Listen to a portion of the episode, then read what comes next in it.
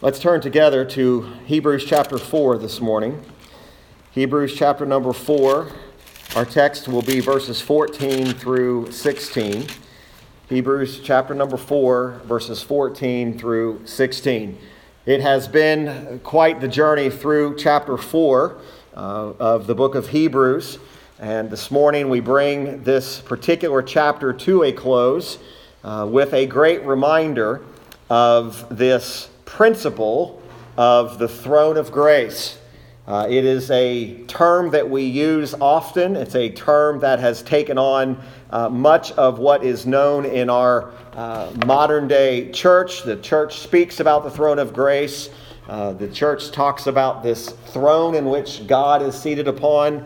Uh, but I want us to understand that as the writer of Hebrews penned these words on the inspiration of the Holy Spirit, this throne of grace was not something to be taken lightly.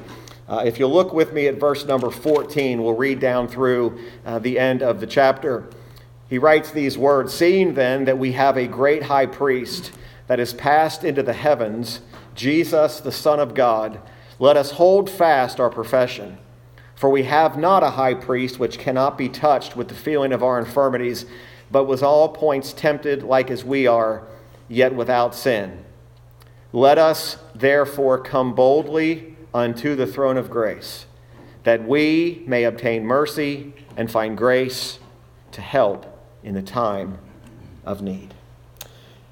As you look at that expression there in verse sixteen, we'll just make a couple of comments on this throne of grace before we get into the exposition of the other verses. I want you to think with me that what a, an amazing, wonderful, beautiful expression the throne of grace is. Of course, it's a very real place. There is truly a throne that is covered and surrounded in grace. It is a location. It is a place that we all one day will see. We will, if we're in Christ, we will experience what it is to be around the throne of grace. Uh, think about our understanding today of what grace means to us as believers. And I can't even say this probably accurately. Multiply that millions of times over to actually think about what it'll be to actually be around the throne of grace bodily and physically. To actually say, this is the throne of grace which we read about. This is the throne of grace that we heard about. And there it is. But the emphasis is not on the throne itself. It's on who is seated upon that throne. It is the emphasis that the Lord Jesus is seated upon that throne. And he is there. The throne, of course, is a seat or a place of a sovereign ruler. It is a place that is a sovereign ruler who is occupying that throne that's described as a throne of grace. The grace would really be of no merit and no value if there wasn't a sovereign God who was the distributor of that grace. If you take sovereignty away from grace, you have nothing but just another term. But it is this grace of a sovereign that's being represented here. This sovereign throne of grace is a place where mercy and pardon are being dispensed from. It is not just a place where a ruler is seated upon and is inactive, uncaring, unconcerned, but rather is a place where mercy is coming from. It's a place where not only mercy is coming from, but pardon for sin is coming from.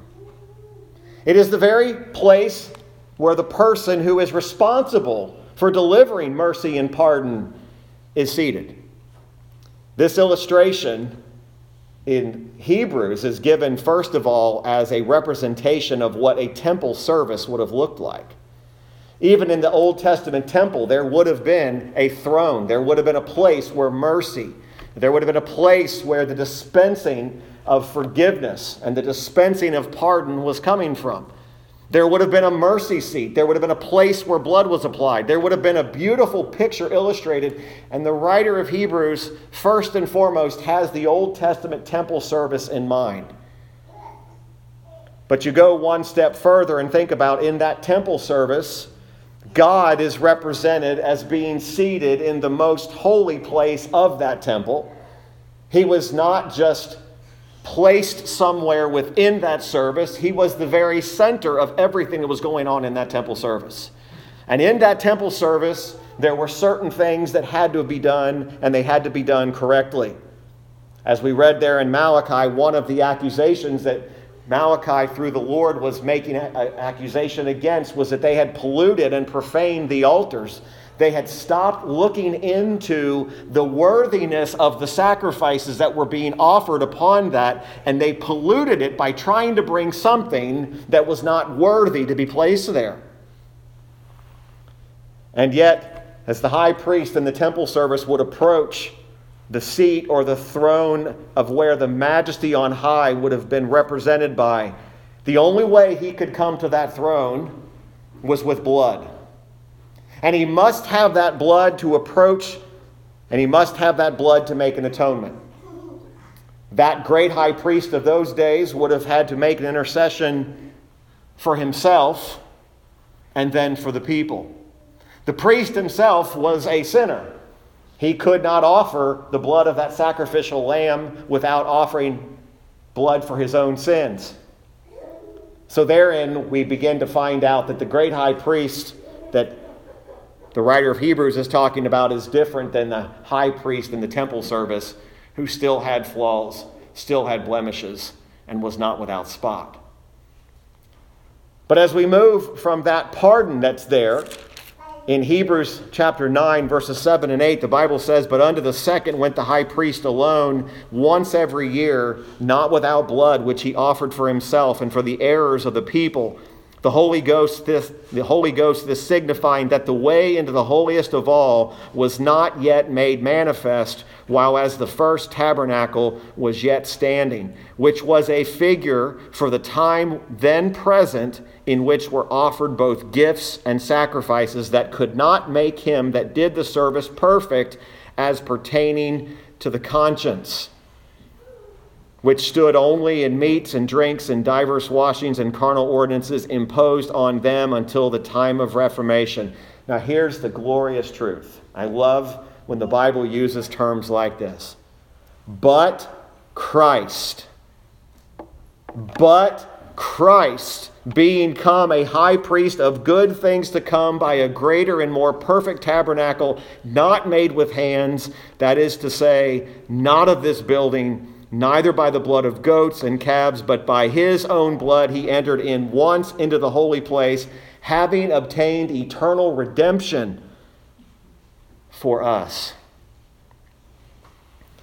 If you this morning cannot find and see the beauty of the throne of grace, I would encourage you, and by the word of God command you, to repent of your sins and believe on the Lord Jesus Christ, to see the beauty of this throne, this place that was pictured by the Old Testament tabernacle service, but it never really showed the beauty of that which and who was to come, which was Christ himself, who the writer of Hebrews in Hebrews four describes him as that great high priest. The Old Testament service in the tabernacle was pointing them to the day when a perfect high priest would come, and he would not have to make an atonement for his own sin first, because he will have made the atonement in his own blood.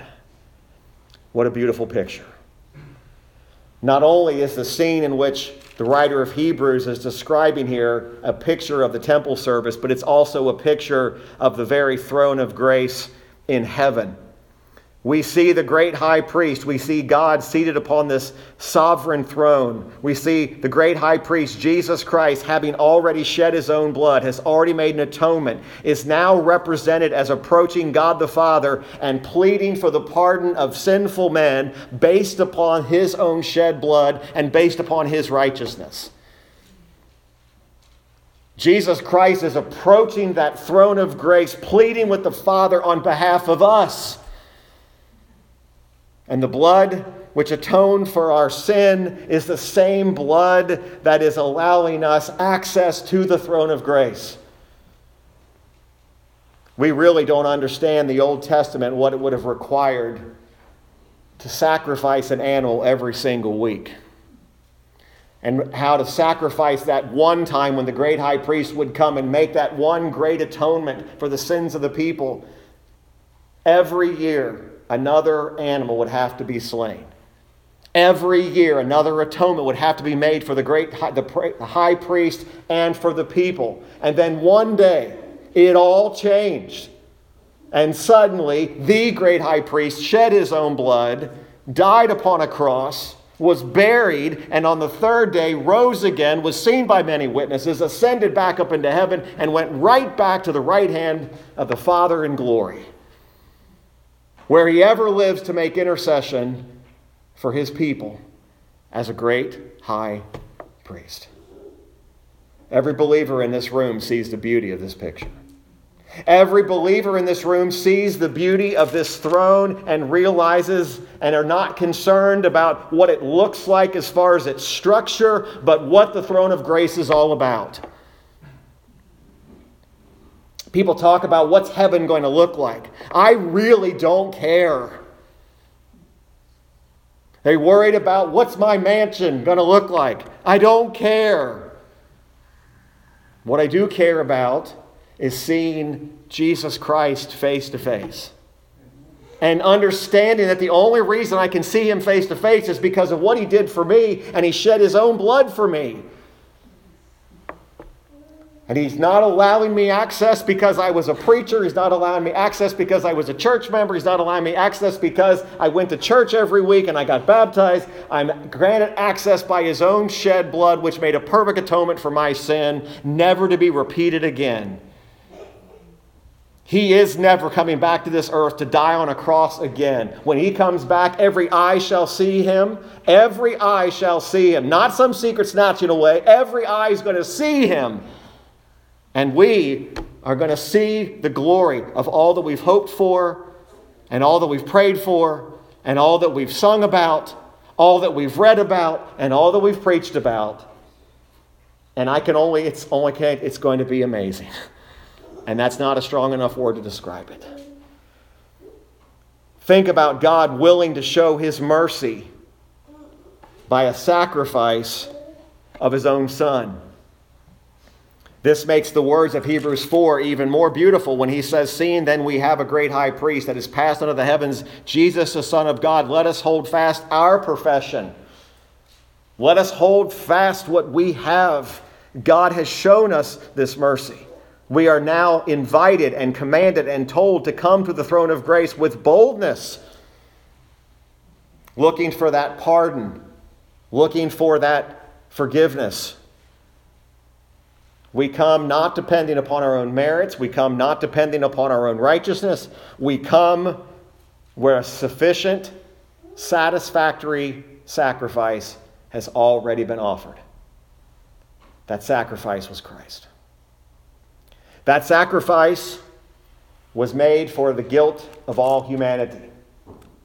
Man is conceived in sin. He is, in fact, born a sinner. It's hard for our minds to grab hold of the reality of the sinfulness of a newborn infant. It's hard for us to grow. It's hard for us to grasp how can they be guilty of sin, because in Adam all men fell. Which means every person stands in need of this atoning sacrificial blood. They all need this blood. And you and I, if we stand here today or seated here today and we know what it is to be saved by the blood of Jesus Christ, we are indeed a privileged people. And it ought to drive us to our knees in humility. That he would even think on us. That he would even look our direction. Because he does not ultimately need us. But yet, in his mercy, he saves us, and in our salvation, he himself is glorified. To find forgiveness for our sin is to be assured that God is merciful. One of the great offenses that I hear is when someone accuses God of not being merciful. There is no greater mercy that you will ever experience than the mercy you'll experience at the throne of grace. People try to put human terms on what mercy looks like, and ultimately, a lot of times people want mercy on somebody or something that maybe is unworthy of it. And they say, "No, that's real mercy." Well, guess what God did for us? He has given to you something you did not deserve, mercy. And what's he continue to give you every single day when you continue to sin? Mercy. The throne of grace that saves you is a throne of grace that keeps you, because the blood of Christ is sufficient not only for the saving of the soul, but for the sustaining of that salvation. We may therefore, because of what Christ has done, come boldly. Boldly doesn't mean arrogantly. Boldly comes and means to come boldly without, without hesitation. If I'm coming to the throne of grace and I'm coming on the merits of Jesus Christ alone, I can come without hesitation. If I'm coming to the throne of grace on my own works or my own merits, then I have no right to be there. You know what really makes the idea of works-based salvation a travesty to God is the reality that something we could produce would be accepted by a holy God who demanded the holy, spotless, perfect blood of Christ, thinking we could bring something to that level. And yet, the writer in Hebrews reminds us that we, in fact, who are His, can approach the throne of grace through Christ, the great high priest. Really, in these verses fourteen through sixteen, we've said a lot already about what's happening here, but the writer is comparing the priesthood, the priesthood of Christ, with the priesthood most familiar, which would have been the priesthood of Aaron. And that priesthood, although it had many pictures of what it would be, it still failed to completely show and declare the excellency of Christ's priesthood. It's not by accident that the writer in Hebrews calls the great high priest Jesus, the Son of God. These are words you ought to meditate on. You ought to think about the reality of what he's saying here. He intentionally places the phrase, Jesus, the Son of God. And he places him at a seat in heaven. He clearly, plainly describes this man, Aaron, and compares him to the great high priest and where he is seated. He is seated in heaven at the throne of God.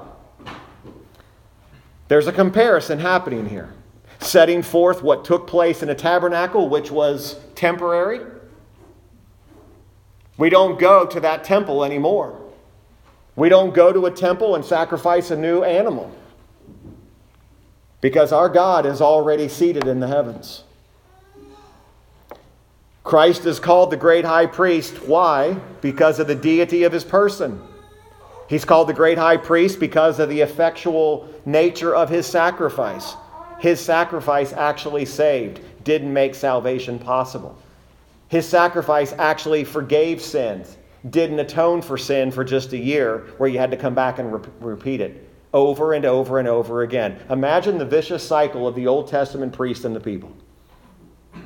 Imagine living through that year knowing all year long another atonement was going to have to be made because you kept on sinning, and you kept on sinning, and you kept on sinning. And yet the great high priest at that time would go into the Holy of Holies after making atonement for his own sin and make another one. And then the next year would come and he would make another one. Jesus Christ is not repeating his sacrifice. He's not doing it over and over again. He is already effectually shown us the result of his sacrifice. Where is the place in which Jesus Christ as the great high priest occupies is in the throne of heaven. Back in Hebrews nine, verse twenty-four, it tells us, "For Christ is not entered into the holy places made with hands, which are the figures of the true, but into heaven itself, now to appear in the presence of God for us, nor yet that he should offer himself often as the high priest entereth into the holy place every year with blood of others. For then must he often have suffered since the foundation of the world, but now once in the end of the world hath he appeared to put away sin by the sacrifice of himself." Now, as beautiful as that is, here's the sobering reality. "And as it is appointed unto men once to die." As it is appointed unto men once to die. Intentionally a third time. "And as it is appointed unto men once to die, but after this the judgment. So Christ was once offered to bear the sins of many. Unto them that look for him shall he appear the second time without sin unto salvation. What am I occupying my time doing? What should I be occupying my time doing? Looking for his return. Not being distraught by everything that happens. Not being discouraged by everything and how the world keeps moving farther and farther away. Times keep growing darker. I'm looking to Christ, my Savior. And I'm looking for him. My great high priest. He continues this picture of the priesthood. Says, tells us that since we have this high priest and since we have this certain hope of eternal life, he says, let us hold fast our profession. Let us hold fast our faith. This means continue to keep your confidence. Make use of the grace in which God gives us. Folks, you do realize, and I don't use this term a lot, and maybe I should, but do you realize when we come together and we pray, we come together, we worship, we come together and we study and we fellowship, and by the words and the deeds, we show forth his praise. These are means of grace. We are actually living out what grace is, even when we gather to worship. The simple, to us, means of grace. You might remember back in Hebrews three six, the Bible told us there, but Christ is a son over his own house, whose house we are, if we hold fast the confidence and the rejoicing of the hope firm unto the end. I have a firm confidence in Christ today. It's not a hope it all works out thing. I hope I've got this right. My confidence in Christ is all in him. That's what kind of confidence we should have. We're to hold fast our inward confidence, make use of these means of grace that we have, prayer and worship and study. Never let this thought escape you about what Jesus Christ has done. Why do we make such a big deal about Christ? Because we are told, Paul told Timothy, put them in remembrance and don't let them forget it. I heard recently of another church, I don't know the name, I don't know the details, but they, quote unquote, dismissed their pastor because he preached too much on Christ. I would say that's not even a church. I don't know what it is. I don't know what they, they may have church on the sign. They may have church in their doctrinal statements. But the demand, don't preach too much about Christ. We're all saved people. We don't need to hear about Christ and his gospel. Oh, yes, you do. You need to hear about Christ and his gospel and what he's done for you every single day of your life. Because it's the only thing that's going to make a difference eternally. Is what think ye of Christ? Not what do you think about this church? There will always be people that don't like our church. There will always be people that say that's not for us. And folks, that's not what the concern of the hour is. Even if someone comes in the church and says, we don't like your church, I still leave them with this, but what do you think of Christ? You go where Christ wants you to be. You go where God wants you to be. But if Christ is not the very center of everything you're doing, you're, you're, you're failing yourselves eternally. You're failing yourself spiritually. The reality here of what the Hebrew author is writing us here is he wants us to understand that Jesus Christ, as this great high priest, there at the throne of grace in heaven, he executed part of his priesthood, certainly by dying here on earth for our sin. The other part of his priesthood, he is executing by pleading the cause and presenting the offerings of his people through his own blood. He continually, every, I won't use the term every day, but continually, he is presenting his righteousness before the throne in order for you and I to have access.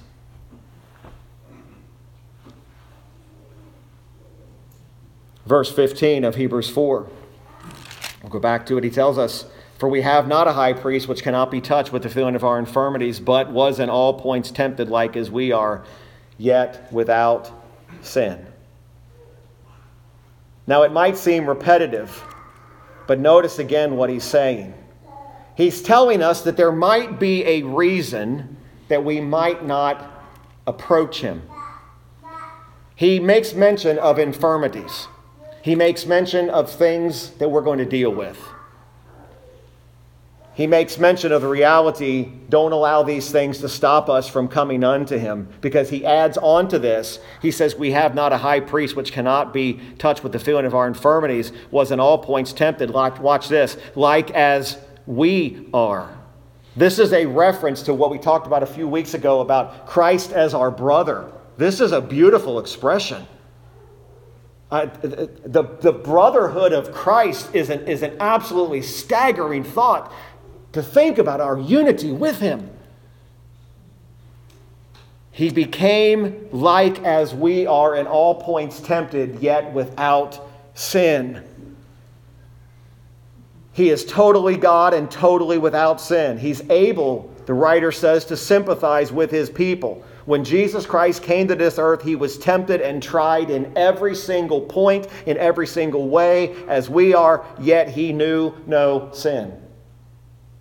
He knows your weaknesses. He knows your trials. He knows your pain. He knows your sorrow. He knows the temptation. Like we talked in our study, uh, the confession this morning. He knows the storms and the floods that are beating against your house at this very moment. He knows that struggle you're having with sin right now. In all points as we are, yet without sin. You know the one thing that high priest in the Old Testament tabernacle service couldn't possibly know, among a lot of other things? He couldn't know what every single person he was making atonement for was dealing with. He had a very small level, number of people where he could say, oh, I know what they're dealing with. I know what their weaknesses are. I know what their infirmities are. But as it registered in our mind that Jesus Christ knows what every one of his sheep is struggling with, It's, it's, it's, it's one of those things I say. Sometimes as a pastor, I have no idea what you're struggling with. I have no idea what your journey is. I have no idea because you've never told me. But even if I knew them, there are things that I could not comfort and give to you like the great shepherd of your soul could do. When, they, when those storms and those floods are beating against your house, folks, I'm not your first choice. You can come to me. I'm going to pray with you, but I'm going to point you to the shepherd who can sympathize with you because he knows exactly what you're dealing with. Someone can tell me I'm going through this, and I can awkwardly say, well, I know what that's like, and I really don't. I've never endured that. Just as there are things, I couldn't go to you and tell you I'm going through this, and you would say, oh, I, I, I understand. Do I really? No, but he does. He's a high priest that sympathizes with his people. He understands our temptation. This union with Christ brings not only his sympathy, but brings with it his divine support and deliverance. In the book of First John chapter two, the very, very first verse of that book says, My little children, these things write I unto you, that ye sin not. And if any man sin, now we know there's not a matter of, of if, we know it's a matter of when, we have an advocate with the Father. Another word for advocate is an intercessor. Another word for intercessor is we have a great high priest with the Father, Jesus Christ, the righteous. To be absolutely righteous means that he has to be perfect in character, absolutely free from sin, and absolutely innocent and perfectly just. We have an advocate, and he is the propitiation for our sins, and not for ours only, but also for the sins of the whole world. And hereby we do know that we know him if we keep his commandments. He that saith, I know him, and keepeth not his commandments, is a liar, and the truth is not in him. But whoso keepeth his word, in him verily is the love of God perfected. Hereby know we that we are in him. He that saith he abideth in him ought himself also so to walk, even as he walked. What a beautiful picture God sends his own Son in the likeness of sinful flesh. Remember what Paul wrote about in Romans chapter number eight, verse number three, about this God, the Father, sending the Son in the likeness of flesh. One of the great, great phrases of all the Bible is Romans eight one. There is therefore now no condemnation to them which are in Christ Jesus, who walk not after the flesh, but after the Spirit. For the law of the Spirit of life in Christ Jesus hath made me free from the law of sin and death. For what the law could not do, in that it was weak through the flesh, God, sending his own Son in the likeness of sinful flesh, and for sin, condemned sin in the flesh, that the righteousness of the law might be fulfilled in us, who walk not after the flesh, but after the Spirit. For they that are after the flesh do mind the things of the flesh, but they that are after the Spirit, the things of the Spirit. God sends his own Son. Think about the impression. Again, you'll have to understand where I'm coming from with this. Think about the impression of sin that Jesus Christ had. You know, we are we have, all have impressions of what we think sin is, what we think is sinful. But you know, in the in the mind of God, and even in the mind of our Lord, sin was a complete abomination to God. Now, I know that word's disappearing from our modern language. It's an abomination. It's, it's unthinkable that we would look at something as sin and take it so lightly to simply say, well, that's just on the small scale of what sin really is. And we've done that for so many generations to where we've just slowly started moving it down to where we don't like terms like, you realize that sin is an abomination to God. You realize that this is, a, this is not an offense against your spouse. This is not an offense against your children. This is an offense against God. I was teaching the fifth graders last week about Joseph and the temptation of Potiphar's wife, and how here's this man, Joseph, who from the very beginning, he's hated by his brothers because his father Jacob loves him more. And he's given this coat of many colors, and his brothers are raging against him and saying, why does this guy get all of Dad's favor? And then Joseph does the unthinkable, and he has a dream that's sent him directly by God, and he, he tells his brothers when he wakes up, he says, you know what's going to happen? And I'm paraphrasing this. He says, you know what's going to happen, fellas? You're going to wake, I'm, I woke up from this dream, and I had this dream that one day you're all going to bow to me. And I remember asking the kids, what would it be like if your brother woke up tomorrow and say, one day you're going to bow to me? You'd respond the same way. You'd respond with this hatred of like, you're not going to tell me what to do. Well, the story gets even better because Jacob asked Joseph the question, are you saying me, jo- Jacob, your father, I'm going to bow to you too? Now, Joseph wasn't lying about any of this. He was telling the absolute truth. So his brothers decide, you know what? We're going to take care of Joseph. And they put this plan together about how they're going to throw him into a pit. They're going to make it look like he was attacked and killed by a wild animal. And all this, Joseph's doing nothing more than doing what he's supposed to do. He gets pulled out of the pit, he gets sold to the Ishmaelites, and the Ishmaelites sell him to Egypt, and he ends up in Egypt, and he ends up in Potiphar's house. He's doing what he's supposed to be doing, and suddenly Potiphar's wife comes and tempts him. Joseph does the right thing, and he runs out of that, that coat, and he says, how can I do this great sin against God? He gets falsely accused. He gets thrown in prison. He spends two years in prison for something he didn't do, right? He has a baker and a butler that are there. They're having dreams. He interprets their dreams. He tells one of them, you're going to be restored back to your position. He tells the other one, in three days, he's going to hang you. He's going to kill you. Joseph asked the butler, remember me. Remember to tell Pharaoh I'm here. Pharaoh doesn't get the word. But later on, Pharaoh starts having dreams, and Pharaoh has nobody to interpret them. And the butler says, hey, I remember a man named Joseph. That man, Joseph, can interpret dreams. Maybe he can help you.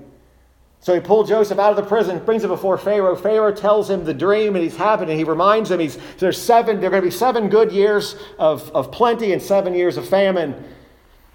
Suddenly, Joseph now interprets a dream, and Pharaoh makes him second in command. All these events are happening, and everything looks like it's going against the very thing in which should be right. And later on in the story, Joseph meets with his brothers. And of course, that whole event unfolds many different emotions and many different things. And he has the withal to look at them and say, men, what you meant for evil for me, God meant for good. He saw God's hand in the whole thing. He saw God's hand in how everything was happening. And yet, to be unconcerned about what Joseph did regarding that sin. Joseph could have gotten away with that sin. But Joseph didn't say, this is a sin against you. This is a sin against myself. This is a sin against God. Folks, that's how serious God takes sin.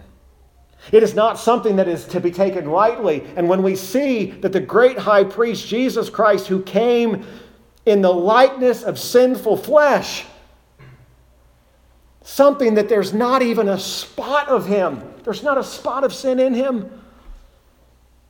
And he came in the likeness and endured all the temptations, all that we attempt, all that we would be tempted with, and yet he did it without sin. Jesus, of course, had an understanding of just how much of an abomination sin was to God. And then this final verse of Hebrews four sixteen, it's the call. Let us, who, who are the us that's being mentioned here, it's all believers. This invitation to the throne of grace is not an invite for the whole world to come into the throne of grace. Folks, I'm going to say this very carefully. I'm going to say it very carefully, but very directly.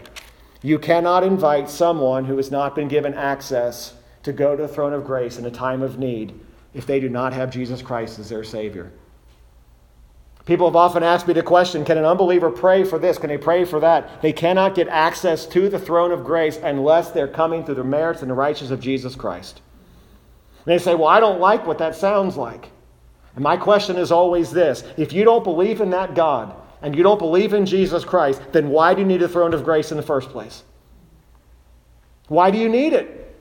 Now, if a person says, listen, I want to understand more about what it is to be a child of God. I want to understand more about what it is to uh, repent of my sins. Absolutely. You begin talking about the truths of who Christ is. Talk about the truths of what sin is. But don't run around this world telling people all the world has access to God in prayer. That's not scriptural, folks. Now, I don't say that arrogantly. I say that mournfully and sadly. Because we ought to, as Christian people, we ought to want the whole world to have access to this God. But we can't make up a way to get to the altar. We can't make up a way to get to the throne. Remember, Malachi was asking the question, God said, I've loved you. And the people said, how did you love us? How did God love you and I? How did God love us, his people? He died on a cross. Jesus Christ died on a cross and accomplished our salvation for unworthy, unrighteous sinners. And he did it all for the glory of God. Let us, all believers who love Christ and rest in his redemptive work, don't come before the throne of grace bringing something else to secure your redemption. Your redemption is secure in Christ alone. We're told to come boldly. To come boldly doesn't mean arrogantly, doesn't mean without reverence, but it means without a fear of being turned away because of our sins. If we're coming to the throne of grace by the righteousness of Christ, we will never be turned away from the throne of grace because of our sins. Nor will we ever be turned away and condemned. When Paul said in Romans eight, therefore there is no more condemnation for those that are in Christ Jesus, that's a finished deal, folks. Finished. There is no condemnation for those that are in Christ Jesus. There is no sin that is going to condemn you if you are in Christ Jesus. Let us come boldly before the throne of grace. Why is it a throne of grace? Because Christ obeyed the law and died for our sins. The throne of judgment, please don't miss this, the throne of judgment is now a throne of grace.